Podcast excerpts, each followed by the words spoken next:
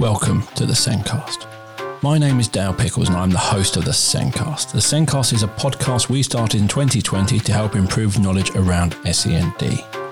Every teacher is a teacher of SEND, yet training isn't there to support them.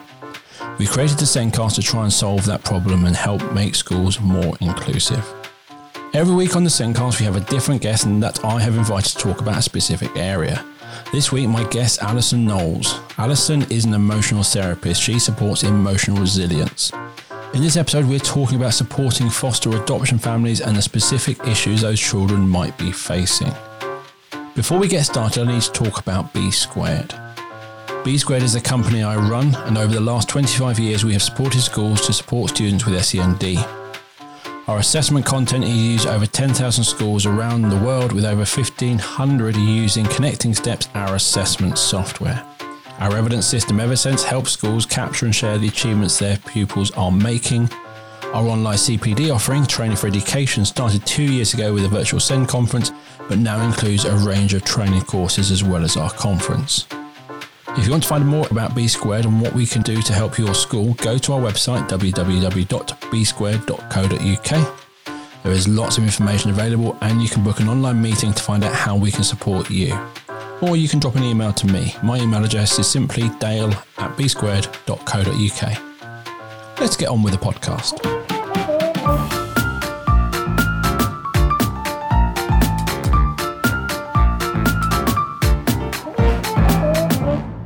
In this week's show, we're discussing working with foster and adoption children, families, and services. Joining me today is Alison Knowles. Alison is the creator of the Ollie model, the author of the series of Ollie and his superpower books, trainer of Ollie coaches, and an emotional therapist. Welcome to the show, Alison. Good morning. How are you? I'm good. I'm good. So, children in foster care going through the adoption process or have been adopted may have had a traumatic past which can create complex behavioural issues. These behaviours may have been created to help them survive their environment. Even though the environment has changed, the behaviours may remain. Yeah. Everything that we do, every behaviour we exhibit, it has a purpose and it's usually around survival, it's around protection. So every child creates behaviours that we kind of wish they wouldn't from time to time. And it's not just because they're seeking attention, it's because they found a way to cope with a situation.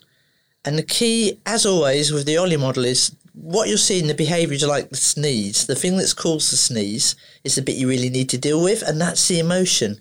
So for us, working with foster and adoption, although it's kind of under a separate heading for us, it's not because all kids are kids. They just all have different stuff coming on. But yeah, a, a child that's been adopted or fostered out, they've got lots of stuff that an average child would not have to go through. No, I, I, don't have much experience with foster or adoption. You hear stories, but never firsthand. The only experience I've seen, you know, sometimes you're out shopping or you're out at a park, you just hear a conversation. Well, the good old days, yeah. Good old days, grainy pictures, you know, flashbacks. um, and I remember just a conversation of someone just talking to his child and just saying, "We know we're not going back there again. We're not. You'll never see him again. It's safe now. We'll do whatever you want." And my child was a similar age, and I remember looking at this child thinking, "I literally have no idea what you've gone through to feel the way you're feeling, to never want to see that person again." I never comprehend it, and I think it's a really interesting point actually because what we do as adults is we almost project our feelings and our beliefs onto little ones. So the presumption that they never want to see mum or dad again because it wasn't necessarily wonderful could be very, very wrong because at the end of the day, it's still mum and dad. And yeah. Okay, it wasn't good and it wasn't lovely, but that's still mum and dad. That's my sense of belonging in space. So a lot of these kids, you know, they, they are safe now with foster parents, although they're going to be moved on again. So those kids really go for it. Or they're adopted into a lovely home. But, you know, it's still, they have a mum and a dad somewhere, and that matters to them. And so when someone says, "Oh, you never have to see them again," you know, if that's if that's what the child wants, great. But I think people need to be really careful with their language around kids, because what if it's not what they want? Then yeah. you've put one hell of a barrier up, haven't you? And again, it's not trying to generalize because I don't offend anyone, but or some situations, it's not all going to be bad memories. That child might have a few good memories that they hold on to, And as you said, there's it's the mum and dad, so there's that natural bond to them, which is hard to break. And again, you know, generalised, but I think we have to because anyone that's not in the foster and adoption world does do this. And we all presume that the reason that a child's been given up for foster and adoption is because mum's a drug addict or dad's in prison. That's not the case. What if mum's really poorly? What if mum's passed away or dad has and can't cope? So, no, it's not always what we would call awful but for the child, whatever it is, it's traumatic because they've lost their real parents. Yeah, no, yeah, I think you always assume that. You always assume that it's a broken home, something's gone wrong, and they've been rescued. I'm going to use air quotes with that rescued from that situation. And but no, yeah, actually, there could be so many other reasons why they're put into foster care or things like that. You know, it's never good, and, and I've had arguments with people. Well, it is good, you know, if mum's doing this or dad's doing that yeah, okay, it's not a safe environment for the child, but to take a child away from everything that they know, it's a huge thing before you even start unraveling what they witnessed and then what they've got to cope with with the transition of moving into another family, another home, another area, new school. They're different. They don't know who mum and dad is, or they do know, but they're not allowed to talk about it. Or there's a lot going on for these little guys, and, and someone my age would struggle with all of that let alone, you know, youngsters. The younger, probably a little bit easier. Teens, poor buggers, they're going through so much transition anyway, and pile that lot on top of them. Whoa. but if you think we're in, we're in April 2021, we had the last Christmas, go back to that. It was a very different Christmas for most people. They couldn't see families, and a lot of people struggled with that. And that's just, you're an adult, you couldn't see your parents come on, it's just a week, but a lot of people couldn't cope with that. So yeah, in the same way, if you go take that to a child in that foster environment or adoption environment, it's a very big change, which they're not used to. Another thing that I'm supposed to think about is my concept of what is lovely and bad is based on all my experiences. That child's lovely and bad is based on all those experiences. And while you might look at that and go, "That is shocking," she that child to that child, oh, that was a good day. I enjoyed that day because it wasn't as bad as the rest. But again, that, that's a lovely point and one well made. Yeah, all of us have been, oh, I, you know, I want to go and see my family. It's my right. I can do this. And you know what? If we've all obeyed the rules, hopefully we haven't. But our choice was taken away for a little while. We didn't like it, did we? Especially around if something of emotive as family. These kids aren't given a choice. And not only are they not given a choice, but they work out quite quickly that if I'm not everything that these new people need me to be, I'm going to be moved again. What a way to live, to be permanently afraid that you're going to get it wrong and that you're going to be moved again. And then we wonder why they have behavioural issues. And I suppose if, if you come from, I, am going to make a lot of assumptions, it's come from a not nice place.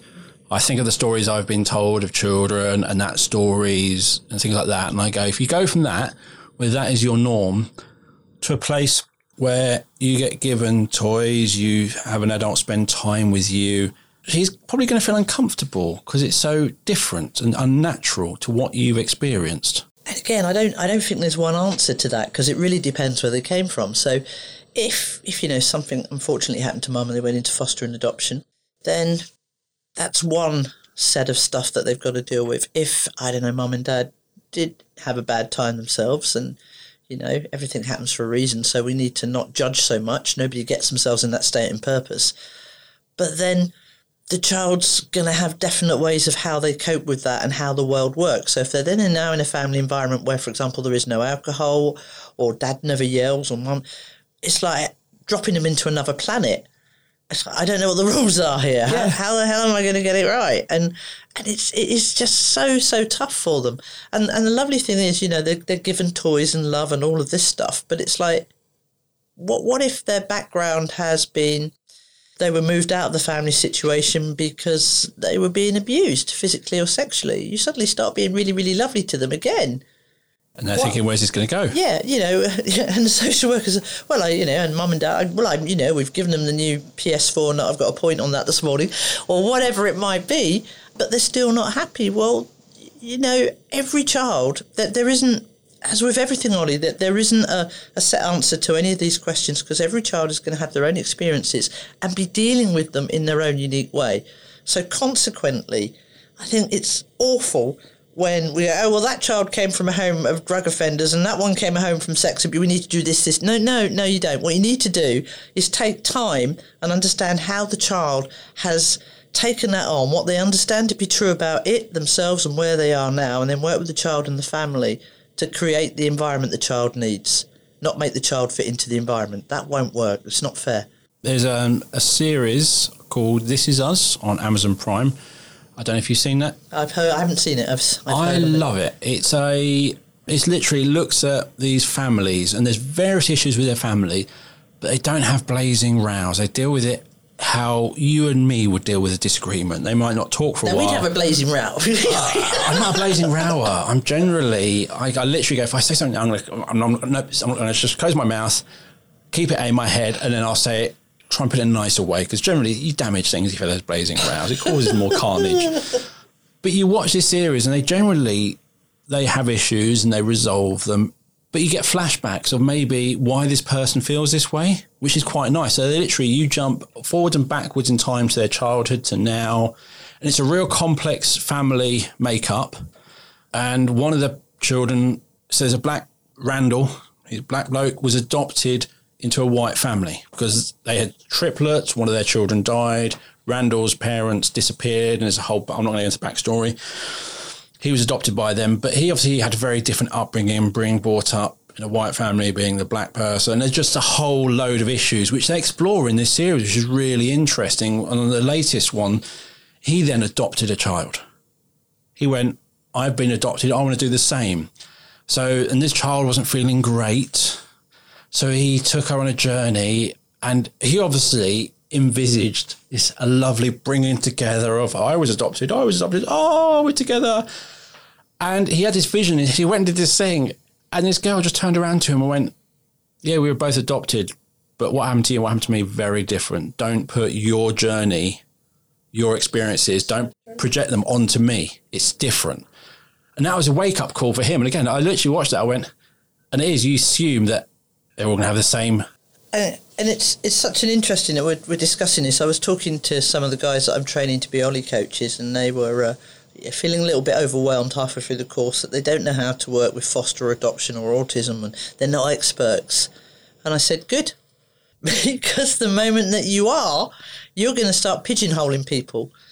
Oh, right. So your parents were drug addicts. Okay, page 34. Your mother unfortunately died. Uh, page 32. It's not the way it works. Every single one of us deals with the world in a different way. And it's so hard as adults. We want to make it right. And what we consider to be right is what would make it right for us. And, you know, most of the time, that probably would work for a child because all any of us want is to feel safe, loved, secure, and valued. But these kids don't trust. How can they trust? Even if you're a lovely foster and adoption parents, they might get moved again. So what's the point of bonding with you? They're going to get shoved on again. So then they're going to be a little bit distant, and then mum and dad are going to think they're failing as parents. And and as you say, there's there's like this complex ugh, mess of therapy going on in any of these households because everybody involved has a different agenda. I was talking to a lovely bloke the other day, and it, it took him a long while to, to have this conversation with me. But every time I spoke to him and his wife, um, who had fostered a little and who had some additional needs. They'd adopted him. He just sat there and went, yep, yep, yep. Loved the child, everything, you know, it was a lovely, lovely family unit, but you could tell there was something. And then one day he finally said, I don't think I can say this out loud, but I need to say it. I'm grieving. So is he grieving? Okay, that's okay. You're allowed to feel whatever you're feeling. What what's that about? And what it was was as much as he loved this child, and my God, he does. You can see it this child was never going to play football with him or rugby or go fishing or so he's grieving for the family that he didn't have. And you see that with some people that uh, naturally give birth to a child with additional needs, but to adopt one, even if you know they've got additional needs, there's that realization because your first thought is, I'm adopting a child, I want a child, I want a family, and I want to give this child the best chance I can. But then the reality kicks in of you will have dreams and expectations of what your family unit is. What if it's not? But then I look at my family and I think expectations. my grandmother would be turning in a grave. You just don't know, do you? No, but you do. When as soon as you have children, you literally your child is born. You look at them and you're literally already visioning having their children over and having Christmas, and you've got this whole dream. And there are various things that can change. Losing a child, you disappearing, uh, additional needs, various other things can really change that vision of yours. And in reality, you've not lost anything because you never had it. But it was in your head and you had formed this idea and this concept and this was going to happen. And there is, is understanding your child has additional needs, but then there is later on, there'll be times where it will hit you. As you said, you might drive past the park and just see the other kids at that age. I can imagine, yeah, there's probably a lot of grief going in there. I think you just have to have an. I don't feel that I need to be an expert on foster and adoption. I just have to be very open to. I have no idea what's going on in this child's world, and provided I have that approach, then I'm not going to do them a disservice of trying to steer them down a path that I think would make them feel better, because I just can't know. You know, it, I think one of the first kids that I worked with, I got brought in because he'd gone from foster home to foster home with his little sister and he was just a nightmare. His behaviour was off the Richter scale. And I knew some of the parents that he was with, and I got involved because the last set of parents were close friends of mine, and you know they were looking to adopt, but it was like, "Can't Ali? I don't know what to do." You know, I'm listening to everything; it's not working. And this little fella was stealing, and he was he was stealing money, not like like wads, but money would just go missing, and he was taking food out of the fridge, but weird stuff, stuff he couldn't cook himself. It was it was just odd. And every time they asked him about it, he absolutely denied it, and you couldn't find it, and what have you. Long, long, long story short, this fellow was only about eight, this little lad, right, and his little sister, fortunately, they were still together. That's awful when they get separated. Christ, they've gone through enough. And she was about six. And the reason that he was stealing and then denying it completely and getting quite aggressive if anyone pulled him on it or if anyone went near his sister was because his past which not even the social workers were aware of. They were aware of a bit of abuse. But him and his sister went for days with no food. So at eight, this little man had worked out, yeah, all right, you're lovely, you're safe, you feed us, we get regular meals, there's sweets on the table, we can help ourselves.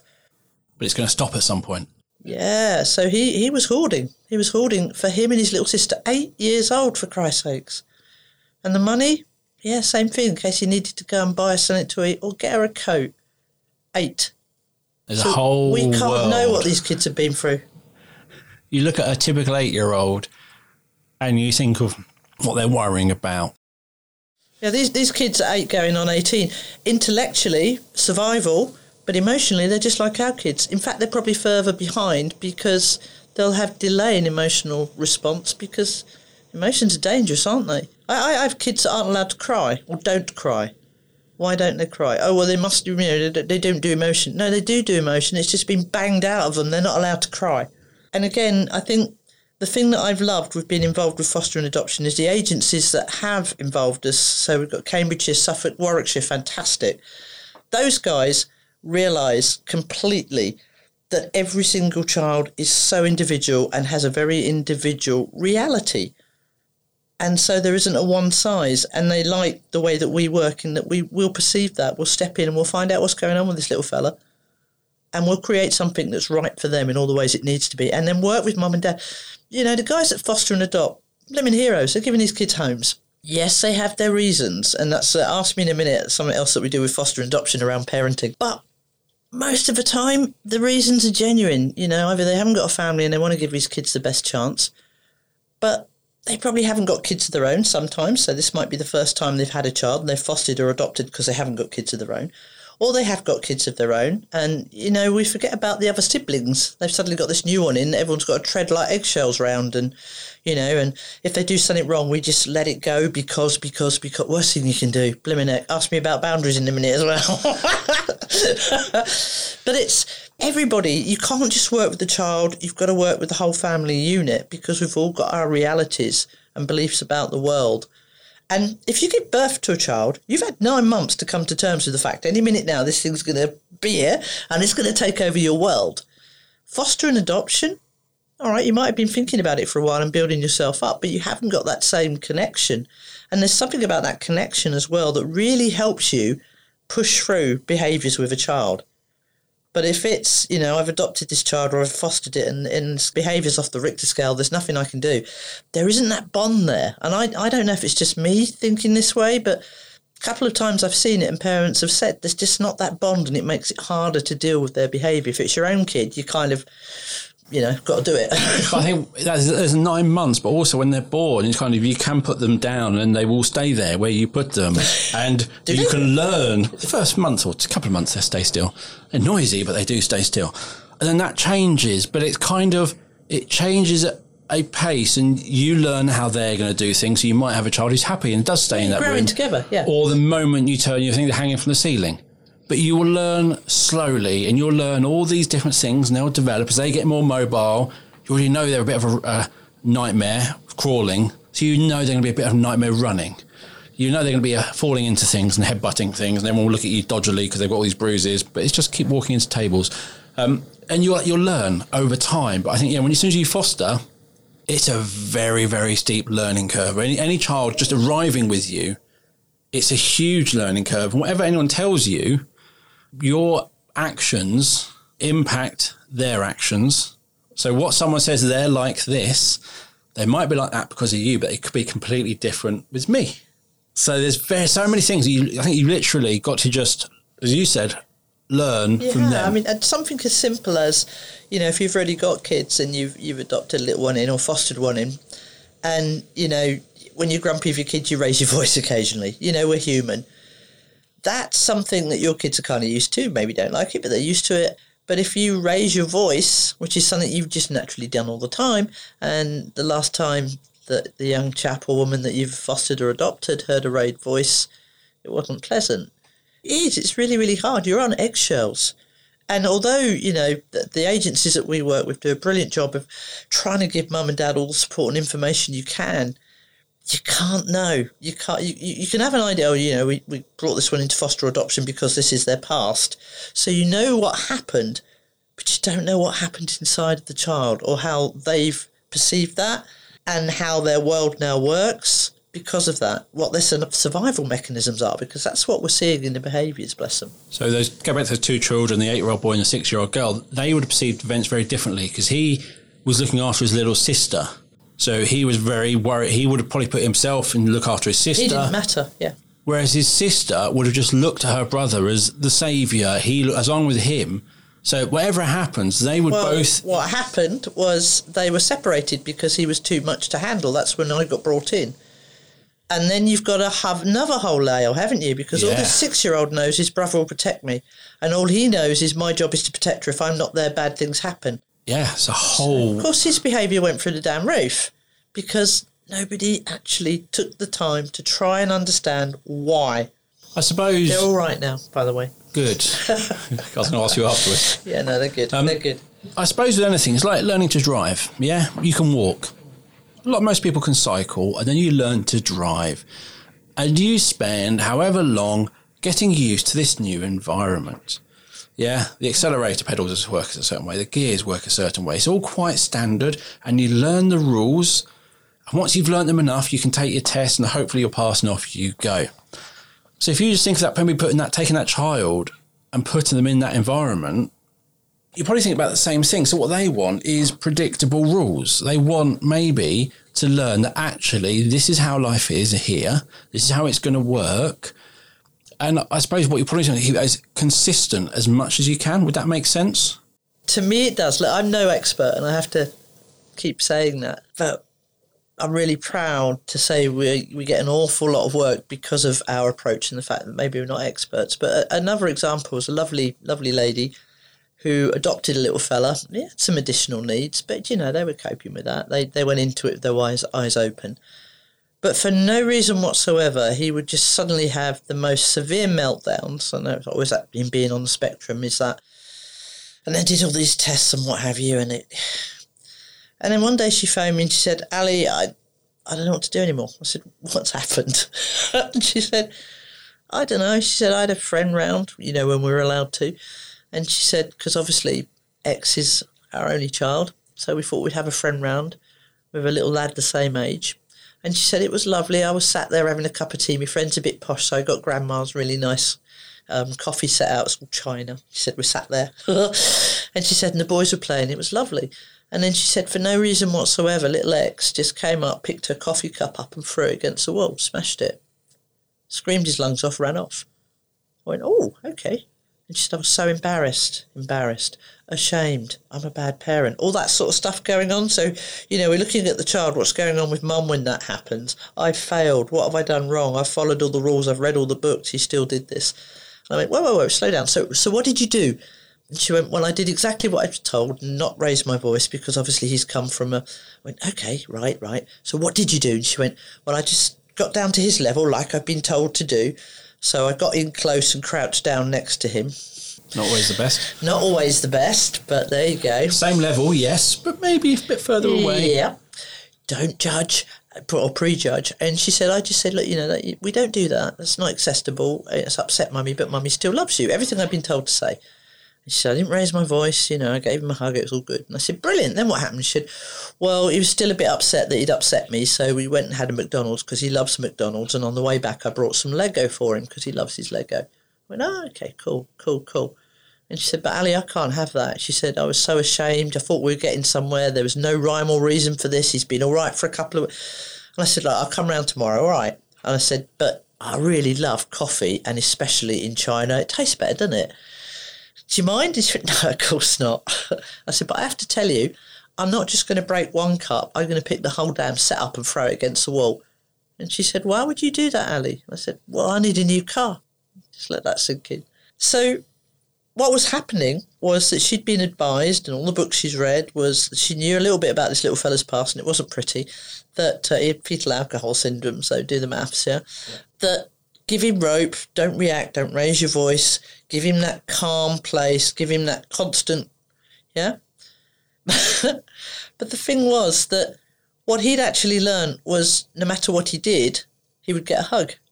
So he then worked out that actually, if I want a hug, best thing to do is to do something bad. So I'll get one quite quickly. And some Lego and a McDonald's, obviously. Is he manipulative? He's not old enough to be manipulative to the level that you and I would think of that word.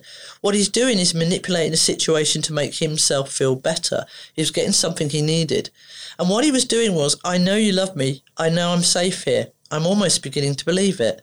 I'm almost beginning to believe maybe I can stay here and this is okay and you're never going to hurt me and never let anything hurt me. But I'm not sure. And what he was doing was testing the boundaries. So if I do this, do you still love me? If I do this, do you still love me? And the thing is, you say, yes, of course I do. Yes, of course I do. But in my personal opinion, there needs to be a line. I still love you, but there has to be a consequence for what you just did. And I'm not, and I, the consequences when I'm not into slapping kids or all that, I'm just, right, you know, no Xbox for now, whatever it is. Because that gives a firm boundary. And if you think about all of us, the reason we freaked out through this COVID thing is we don't know what the damn rules are. One minute we can go out, next minute we can't. You can wear a mask, can't wear a mask. See your family, can't see your family. You can, you can't, you can, you can't. It's been sending us around the twist because we don't know what the rules are or the boundaries. If we know the rules, we can get it right. If we get it right, aren't we good? And then we feel good about ourselves, and then we feel safe, and then we feel secure and loved.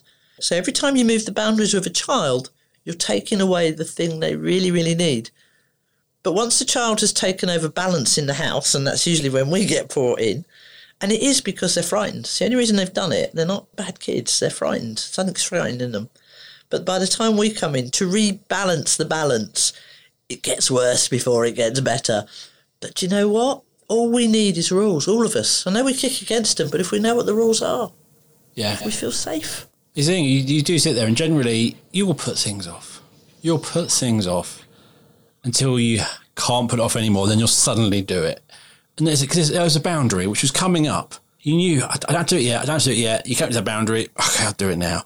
And it could be getting something prepared for work, or it could be painting at home, or repairing something, or phoning someone, or anything. You kind of sometimes you just put things off until you get to that boundary, and you don't like it, but you do it. And but some people are very good. Some people revise when they should and do all those things and are really good and revise and They- wash they- up They every have moment. their own boundaries within the boundaries. That's that's the key. Yeah. You, you see a, a, a lot of parents, um, and again we're, we're talking foster and adoption, but it's across the board. And then I, you know, I don't get it. The schools are telling me they're perfect. And, and then when they get home, all hell breaks loose. And I think it's because they daren't at school. So when they come home, they've bottled it all up, and then their true selves come out and they have a meltdown because they can't cope with school and they can't cope with this, that, and the other, or whatever your reality of that situation is. And I think, yeah, you're probably right. I don't know. It's your child. But the truth is, what is the difference between school and home? Rules, regs, know what you're doing, know what's expected of you. Boundaries don't change. That's why so many children do better in school than they do at home. There's, uh, I would yeah, some some children because I know there are families at home, and it's it's not that the child is exploding at home, it's they're tired from being at school. Yeah. So it, it, could be it could be either way. It yeah, could yeah, be absolutely. that you don't have any boundaries at home, which is why the child can kind of goes a bit mad and bong. The other thing is they could be at school fitting in the mold, and they get home and they're tired. But if their boundaries are there, it shouldn't be destructive but there's that you've got oh, yes that allowance. And and again, you know, I don't. I say there's no bad kids, there's no bad parents. So if you're right, you, you never know what is causing that change in behaviour. But you know, whether they're tired at school because school day was really really hard, or whether you know they, they love the rules and regs and when they're home that's just not there we're not saying that there's no boundaries at home it might just be something's changed and we're really seeing it with covid so at the moment something's changed mum or dad are working at home and they probably have less time than they did when they were going to the office because at least that was a boundary. I come home, I have my dinner, I read a book with you, we do this. Oh no, you carry on working at the moment, don't you? There doesn't seem to be a cut off. So there's all sorts going on, but boundaries are really, really important. I think for secondary school children, it might have been a case that they got home about three, half three, but their parents didn't go until five, half five. So they kind of had two hours to do what they want and relax, which they needed and then the parents came home and the rules are right. And they kind of they didn't do anything dangerous, but they knew they just had a downtime. And then the parents came home, right, have you done this? Have you homework? Have you got your lunchbox? Have you you give them all the usual stuff they have to do, which they never do. But now when they get home at half three and you're already there, you're doing that straight away and they haven't had that break time. They haven't had that uh, time after school. Any any change, and as you said, it could be really small. Yeah. And if we go back to specifically foster and adoption, one of the lovely things that we're doing is we're working with parents because these guys maybe have kids of their own. A lot of them don't, and that's why they've gone into foster and adoption. So this is a whole new world. And one of the biggest things, and nobody really notices, is what they're going through. Is they're trying so damn hard to get it right. And if their child misbehaves or isn't doing as well as the next child, or is seven, he should be reading perfectly by now, or is this and he should be doing this by now, then we all have that, oh my God, I'm not a good parent. Well, these guys feel even worse. They feel like they're failing. They've been given this opportunity, this gift of a child, and they feel like they're failing. And it's not that they're failing, it's just that this child has got so much going on that probably nobody has ever taken the time to really address and try and understand. Because don't forget, kids can't talk about emotions. Rubbish and and so these kids are keeping it bottled in and they're showing it through behaviours. And parents aren't therapists. How are they supposed to get to the bottom of it? No offence, social workers aren't therapists. How are they supposed to get to the bottom of it? So what you've got is you've got the adoption agency, whether it's a government one or a private one, foster. You've got the social workers who are lovely people in it for the right reason, most of them, and you've got the parents that are, you know, giving up a lot to give these children a home. Yes, they're gaining from it too, but none of them are damn therapists. And these kids need someone that can step into their model of the world, make them feel completely safe to say whatever it is they want to say, and not be afraid that, you know, if I say I don't like being here because even though that lady's lovely, when she laughs, it sounds like my uncle's wife who used to abuse me. That kind of thing. Yep. Yeah. And and it needs to be a process whereby when a child is foster adopted, the family have got that kind of therapeutic support to help them understand the child, but also for them. Because it's like they're not allowed to say, I can't cope, because that makes them rubbish parents, doesn't it? And they're not allowed to say, I'm scared, or I'm really embarrassed, or I'm ashamed. They're not allowed to do that because, you know, someone might say, well, maybe you shouldn't be a foster parent. Rubbish, you're human. They just need a little bit of support. I suppose if you're thinking that when this happens, you failed, you've let the child down, you're embarrassed, or however much you try not to, that will be projected outwards. Exactly, and and children pick up on it. I think we've talked about this before around the, the subject of anxiety, and I get loads of kids brought to me that are anxious. The only reason they're anxious is because mum is, and they, you know, well, you think about it. If your protector is mum or dad, and you you know you need them to be like the lioness and guard you. If they're frightened, you've had it, haven't you? so yeah. a child has a sixth sense, and that sixth sense is a bodyguard. It is a protection. Now, in most children, that's strong. Foster and adoption, some of the things these kids have seen and witnessed, or even if they didn't come from a bad place, but they've moved from family to family to family because they can't settle, or they're not being exactly what that family needed. Through the roof, anxiety and they'll be picking up on the nerves of the parents as well. I, you're telling me I'm safe here. You're telling me this is okay, and, and nothing bad's going to happen to me. You're scared. Why are you scared? You're scared. You're making me scared.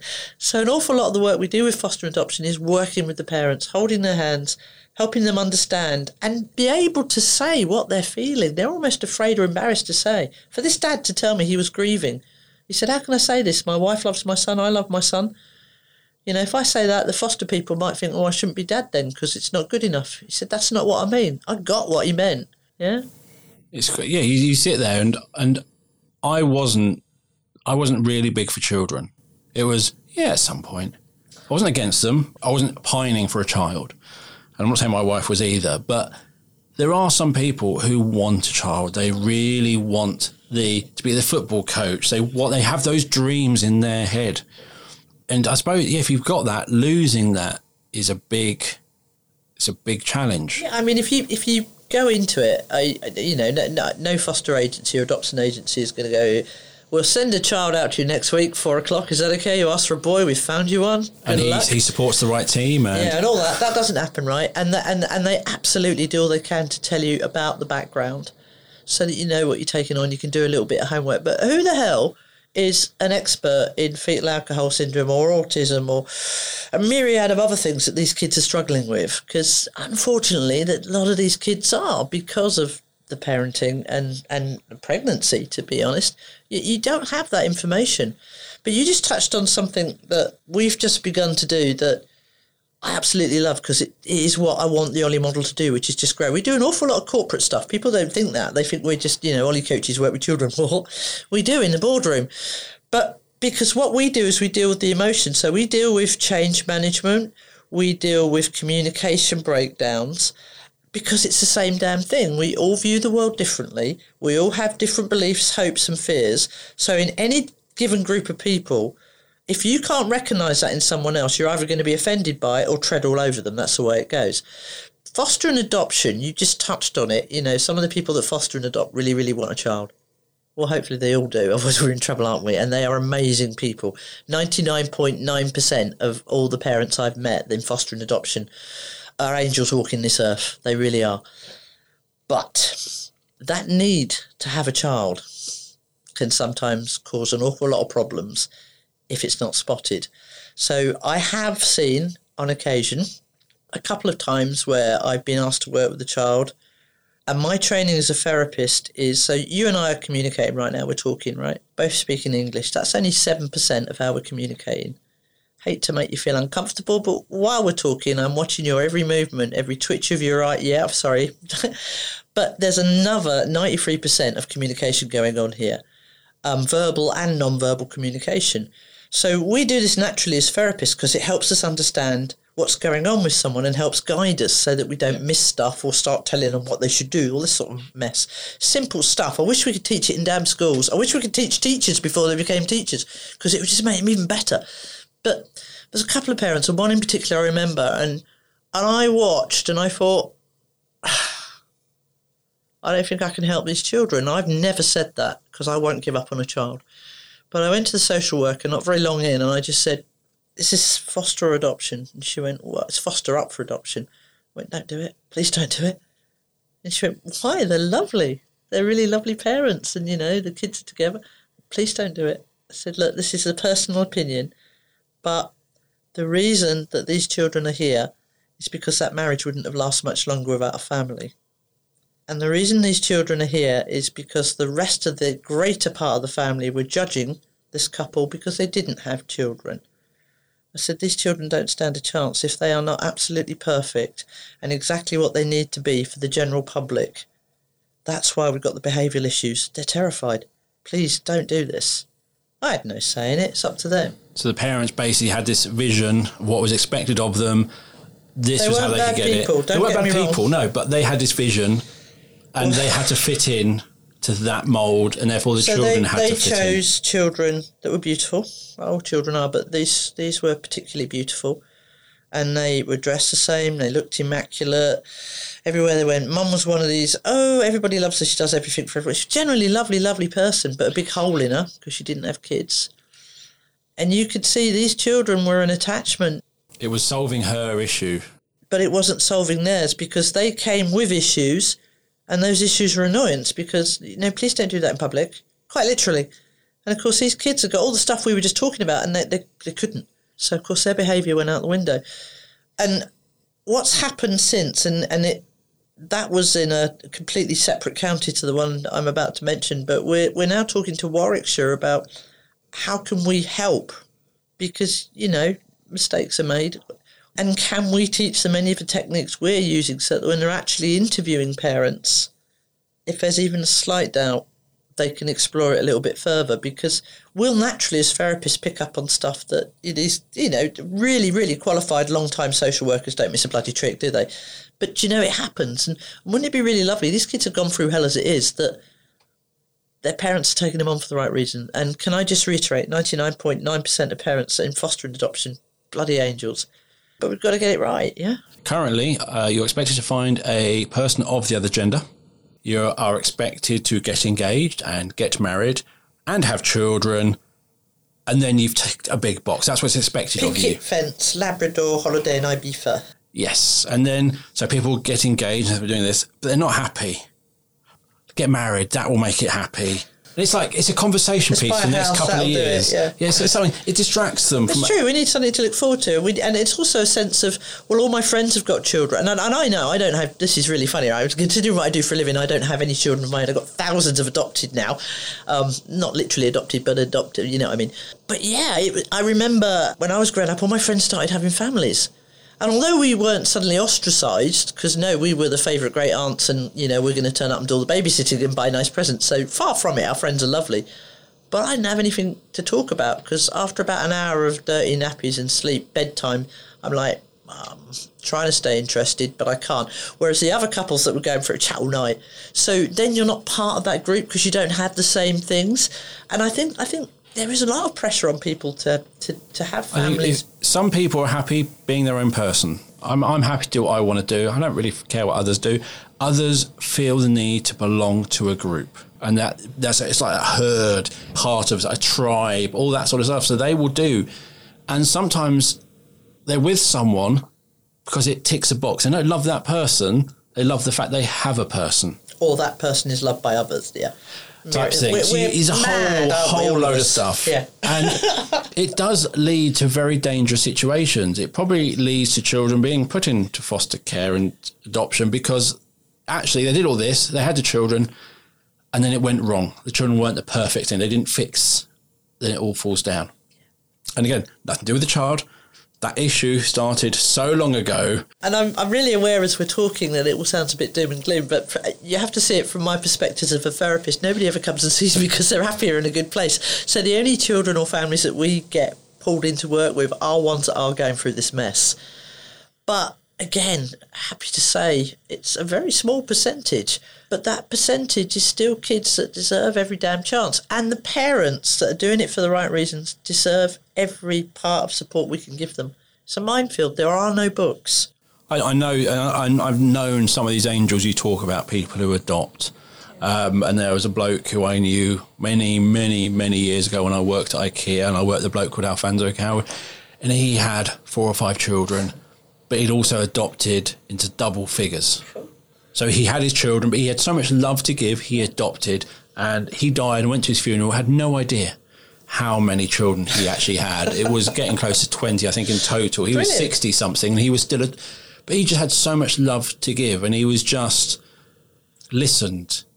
It was a really, and it was just phenomenal. Never knew, and at that point in my life, I'd never met anyone who really adopted anyone who fostered. It was a thing, and just yeah, he he would have been, from what I know, he would have been perfect for it because he was calm, and I reckon he has boundaries. I reckon he could have got quite. This is the line, but he he, yeah, he was lovely, and and there are others I know at the moment who do it, and I listen to some of their challenges. I don't want to talk. I don't because it's I, I'm getting a third hand version, so it's like I don't know the whys or the hows or the his. Oh, and it's all about perspective from whichever angle you look at it, isn't Yes, it? Yes, but the stories they say is generally is they've come to a different world they don't recognise, and that causes so many problems. Like it's it's either too good to be true, and it's going to end, and I'll go back, or I, I don't know what to do, and it just lots of things, and it's amazing the work they do.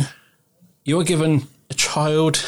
You're responsible for. You're somehow, as you said, the day they arrive, you're supposed to suddenly understand them and know them and be everything an expert about them and be fine with all of this and cope with it all and be amazing. Yeah, it's not going to happen. That's just not going to happen. I, I guess, and then and then with it, with the spectrums of spectrums within spectrums of all of this, which is why our model is all about. There are no books. Everyone's individual.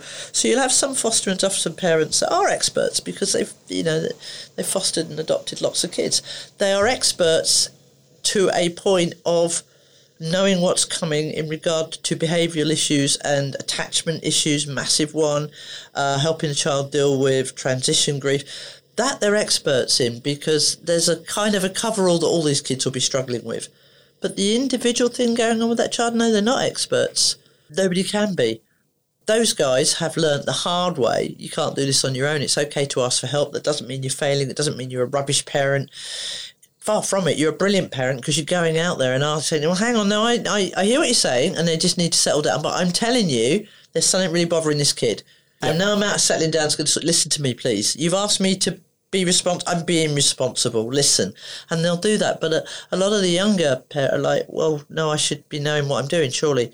Have I bitten off more than I can chew? Oh my God, can I even mention it? I can't even tell my family. I can't have them go and stay with my family. 'cause- And it's like, do you know, you're doing such an amazing thing, giving these children a chance, a future, which is all I'm about. May I, I'll die doing it. So I absolutely have these guys on a pedestal, but we need to support them. But you might be, you might be that someone who fosters children. You're on foster number thirty-two, and that person will throw something new at you just because oh they've had that before. Yeah, I've had one of them before. I've had one of them No, before. you I've had one of them before. No, you haven't. No, you haven't had this from the person with that. It's just you haven't. You and I think that's it. the fact they've been successful. Generally, they've learned that every child is unique, and you get the list, Yeah. but then you see what walks through that door, rather than you get that list. And we're going. to There's another podcast I'm doing with Alison later on, Are you? which is all about labels. oh, I love labels. Get me on that one. All about that. You get this label. Don't just research that label. That's not going to give you every answer. It's going to give you some answers. It's going to give you a basic understanding of some of the areas. So true. I, I, I know this lovely chap called Paul, who's uh, an Ollie ambassador now. He's an autistic man, and some other stuff going on for him. And he came and talked to all my Ollie coaches about the fruit cocktail. And it was a lovely way of exactly that. Now, he can get away with this more than I can because I tend to upset the autistic world when I say no, actually, they're all different. That doesn't, autism, and I get into one, but he can say it because he's an autistic man, although it upsets him anyway. And he basically said, What is autism? And he went through all the different things that could be part of being on the spectrum. And there are hundreds. And it's a fruit cocktail. And he said, So, what is autism? So, if we're looking at providing a service for an autistic child, how can we do that? Because what is autism? to me, autism is this person sees the world differently. That's the end of the definition to me. I, I don't know how Best- that person. Best I don't. definition I've heard. I don't know. It's not like they'll see it this way. It's- They see it differently. You're going to have to learn. and everything about the Ollie model and everything I drum into my therapists from the off is everybody that walks through your door, you don't know anything about them. You don't know their ang- language, you don't know their beliefs, you don't know their history, you don't know their customs. You open your mouth, you're going to offend. Sit back, watch, learn. And we do that with every client, which is why, whether we're working with foster and adoption and the trauma some of these kids have been through, or if we're working with kids on the spectrum, there's an awful lot of those in the world of foster and adoption. People can't cope. doesn't make any difference to us. I don't know anything about them. I'm not an expert, and I'm really proud I'm not an expert. I'm just going to sit with this child for a minute, get them to trust me, let them know they can, because trust is a massive thing. Get them to try and explain to me what's going on in their world. So if I can do anything to alleviate that and help by working with mum and dad, I can. So I'm almost like a translator. It's the best way to put it. So, coming to the end of the podcast, I suppose out of all of this, what's important? So, if you you're a foster parent, you're adoption parent, even anyone who works with a child who's in that world, you don't remove the boundaries. You keep the boundaries. Boundaries keep us safe. Boundaries think, keep us think safe. about a load of sheep. If you if you just let them run on the hillsides and they've never done that before, they're terrified. An odd metaphor, but I, I lived near Huntingdon, and many many years ago there was a research centre, Huntingdon Research Centre, and yes, there were animals there, which not happy about, but it was there. One night, a load of animal rights people went in and let all the monkeys out, and part of me was yeah, brilliant. The monkeys lasted a day because they didn't know how to be out.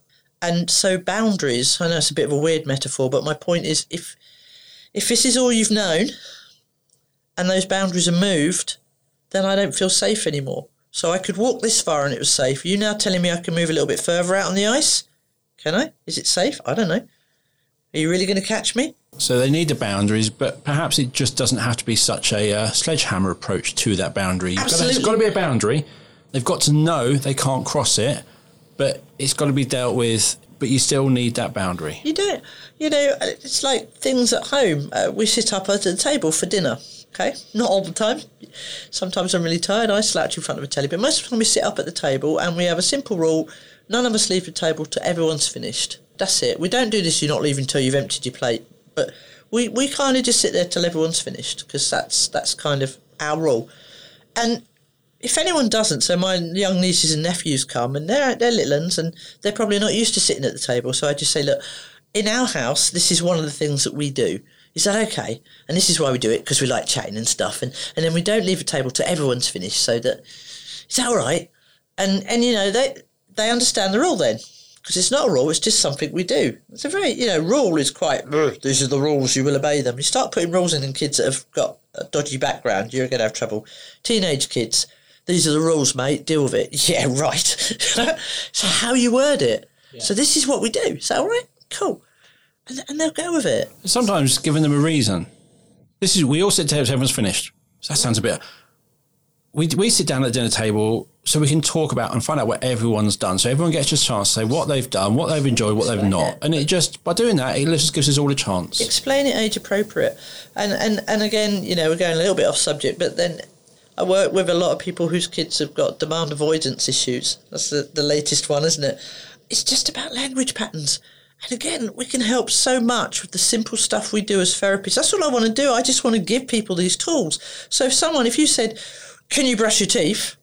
If they've got uh, delayed learning, processing skills, or demand avoidance, can you brush your teeth? I can. They're going to do it, does it? Or he'll never eat his dinner. He, de- he never eats his dinner. There's no point in putting it down saying, eat your dinner. He won't do it. He just won't do it. He's got demand avoidance. He won't do it. So say it differently. I think your sausages are ready to be munched now, mate. Off they go. So what we do is we completely accept the individuality of that person's world, whether it's the child or the parent or the, anyone, learn how they communicate, and then we just pass that information on to the people in their world that need to understand it. And that gets rid of so much, so many problems.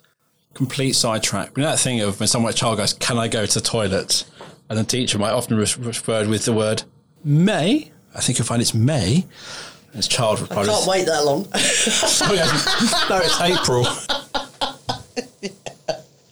But you know, again, uh, we could yawn on for hours. But a lot, a lot of kids again, and not just from foster and adoption, but an awful lot of kids that you know they've got um, processing issues. Um, one of the biggest ones, regardless of the label, is they don't do ambiguity.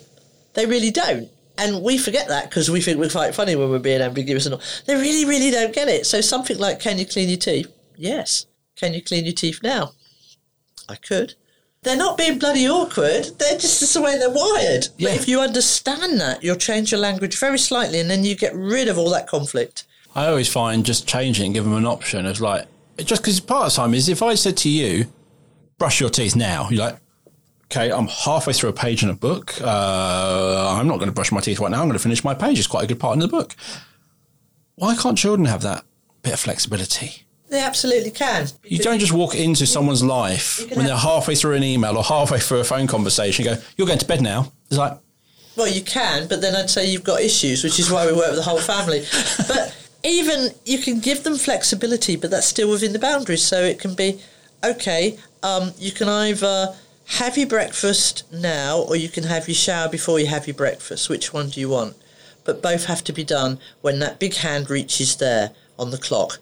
The reason I say that is because how many of us say, we've got five minutes to get out the door, ten minutes later the kids aren't ready? And we wonder why. This is why, because how many times have you been tap, tap, tapping away or washing up and the kids say, Mum, Mum, you say, I'll be there in five.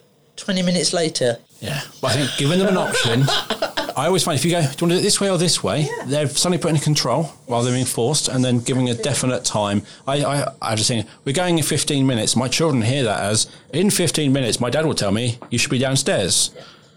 no, we're walking out the door in 15 minutes, so you've actually got 10 minutes. I have to make, try and make it really clear, and I give them that. We're going now. I don't say we're going now as in 15. I do it five minutes before we go it just makes everyone's life a lot less stressful. It's difficult, isn't it? Because so many of our kids now are so articulate, we forget that yes, they're articulate, they can use the words, but they don't have a database yet. And they don't. They don't have experience of being all those experiences you and me have had. They haven't got them yet. They haven't got the, the reasons they should be doing that because they don't want to spend five hours every day trying to find their keys. But but as much as everything we've just said is absolutely true, it's only true until it's not. And it comes down to the fact that every child and every adult is completely individual. We've all got stuff going on. We've all got stuff in our reality tunnels about how the world works that makes us frightened, makes us feel safe. And the kids that are in foster and adoption, times that by 10. Yeah. So just don't just assume that, oh, it's one of these again, I've got this. And don't also assume that. that because this child isn't like the last one, it isn't quite going as smooth as the last, that you're failing. It's just something you may not know yet. Exactly. No failure, any feedback. Yes. so, um, Alison, thank you for coming on the show today. Thanks for having me, as always. So, we're putting a couple of links in the show notes from Alison, all about the Ollie model and various other things, um, and also be sharing Alison's contact details. So, you'll be able to find the show notes on our website, www.thesendcast.com. Thank you for listening to the show. If you haven't subscribed already, please subscribe. You can find links to subscribe across different podcast platforms on our website. So if you go to the homepage, you'll see links to Spotify, um, iTunes, Google, all the rest. Um, and also, please follow us on social media. On Twitter, we are at the SENDcast. On Facebook, we are the SENDcast, and on Instagram, the SENDcast. If you listen to us through iTunes or Apple Podcast, please leave us a review and let others know what you think. And before you go, or before we go even, um, I would just like to remind you all to check out what we do here at B Squared. As well as this podcast, we have our online CPD platform, Training for Education. You'll find a number of our guests our speakers on our virtual SEND conference or have recorded their own training courses, and Alison has done that. And Training for Education is a great way to get CPD for all staff around SEND that is effective and affordable. So visit www.trainingforeducation.com, that's F O R in the middle, for more information. And lastly, don't forget all our B Squared assessment products. This is what we B Squared is famous for, helping schools show the small sets of progress pupils make. Okay, so we cover a huge range from early years to post 16 with preparing for adulthood. Visit www.bsquared.co.uk for more information. Thank you for listening. We'll be back soon with another episode of the SENDcast. Goodbye from me and goodbye from him.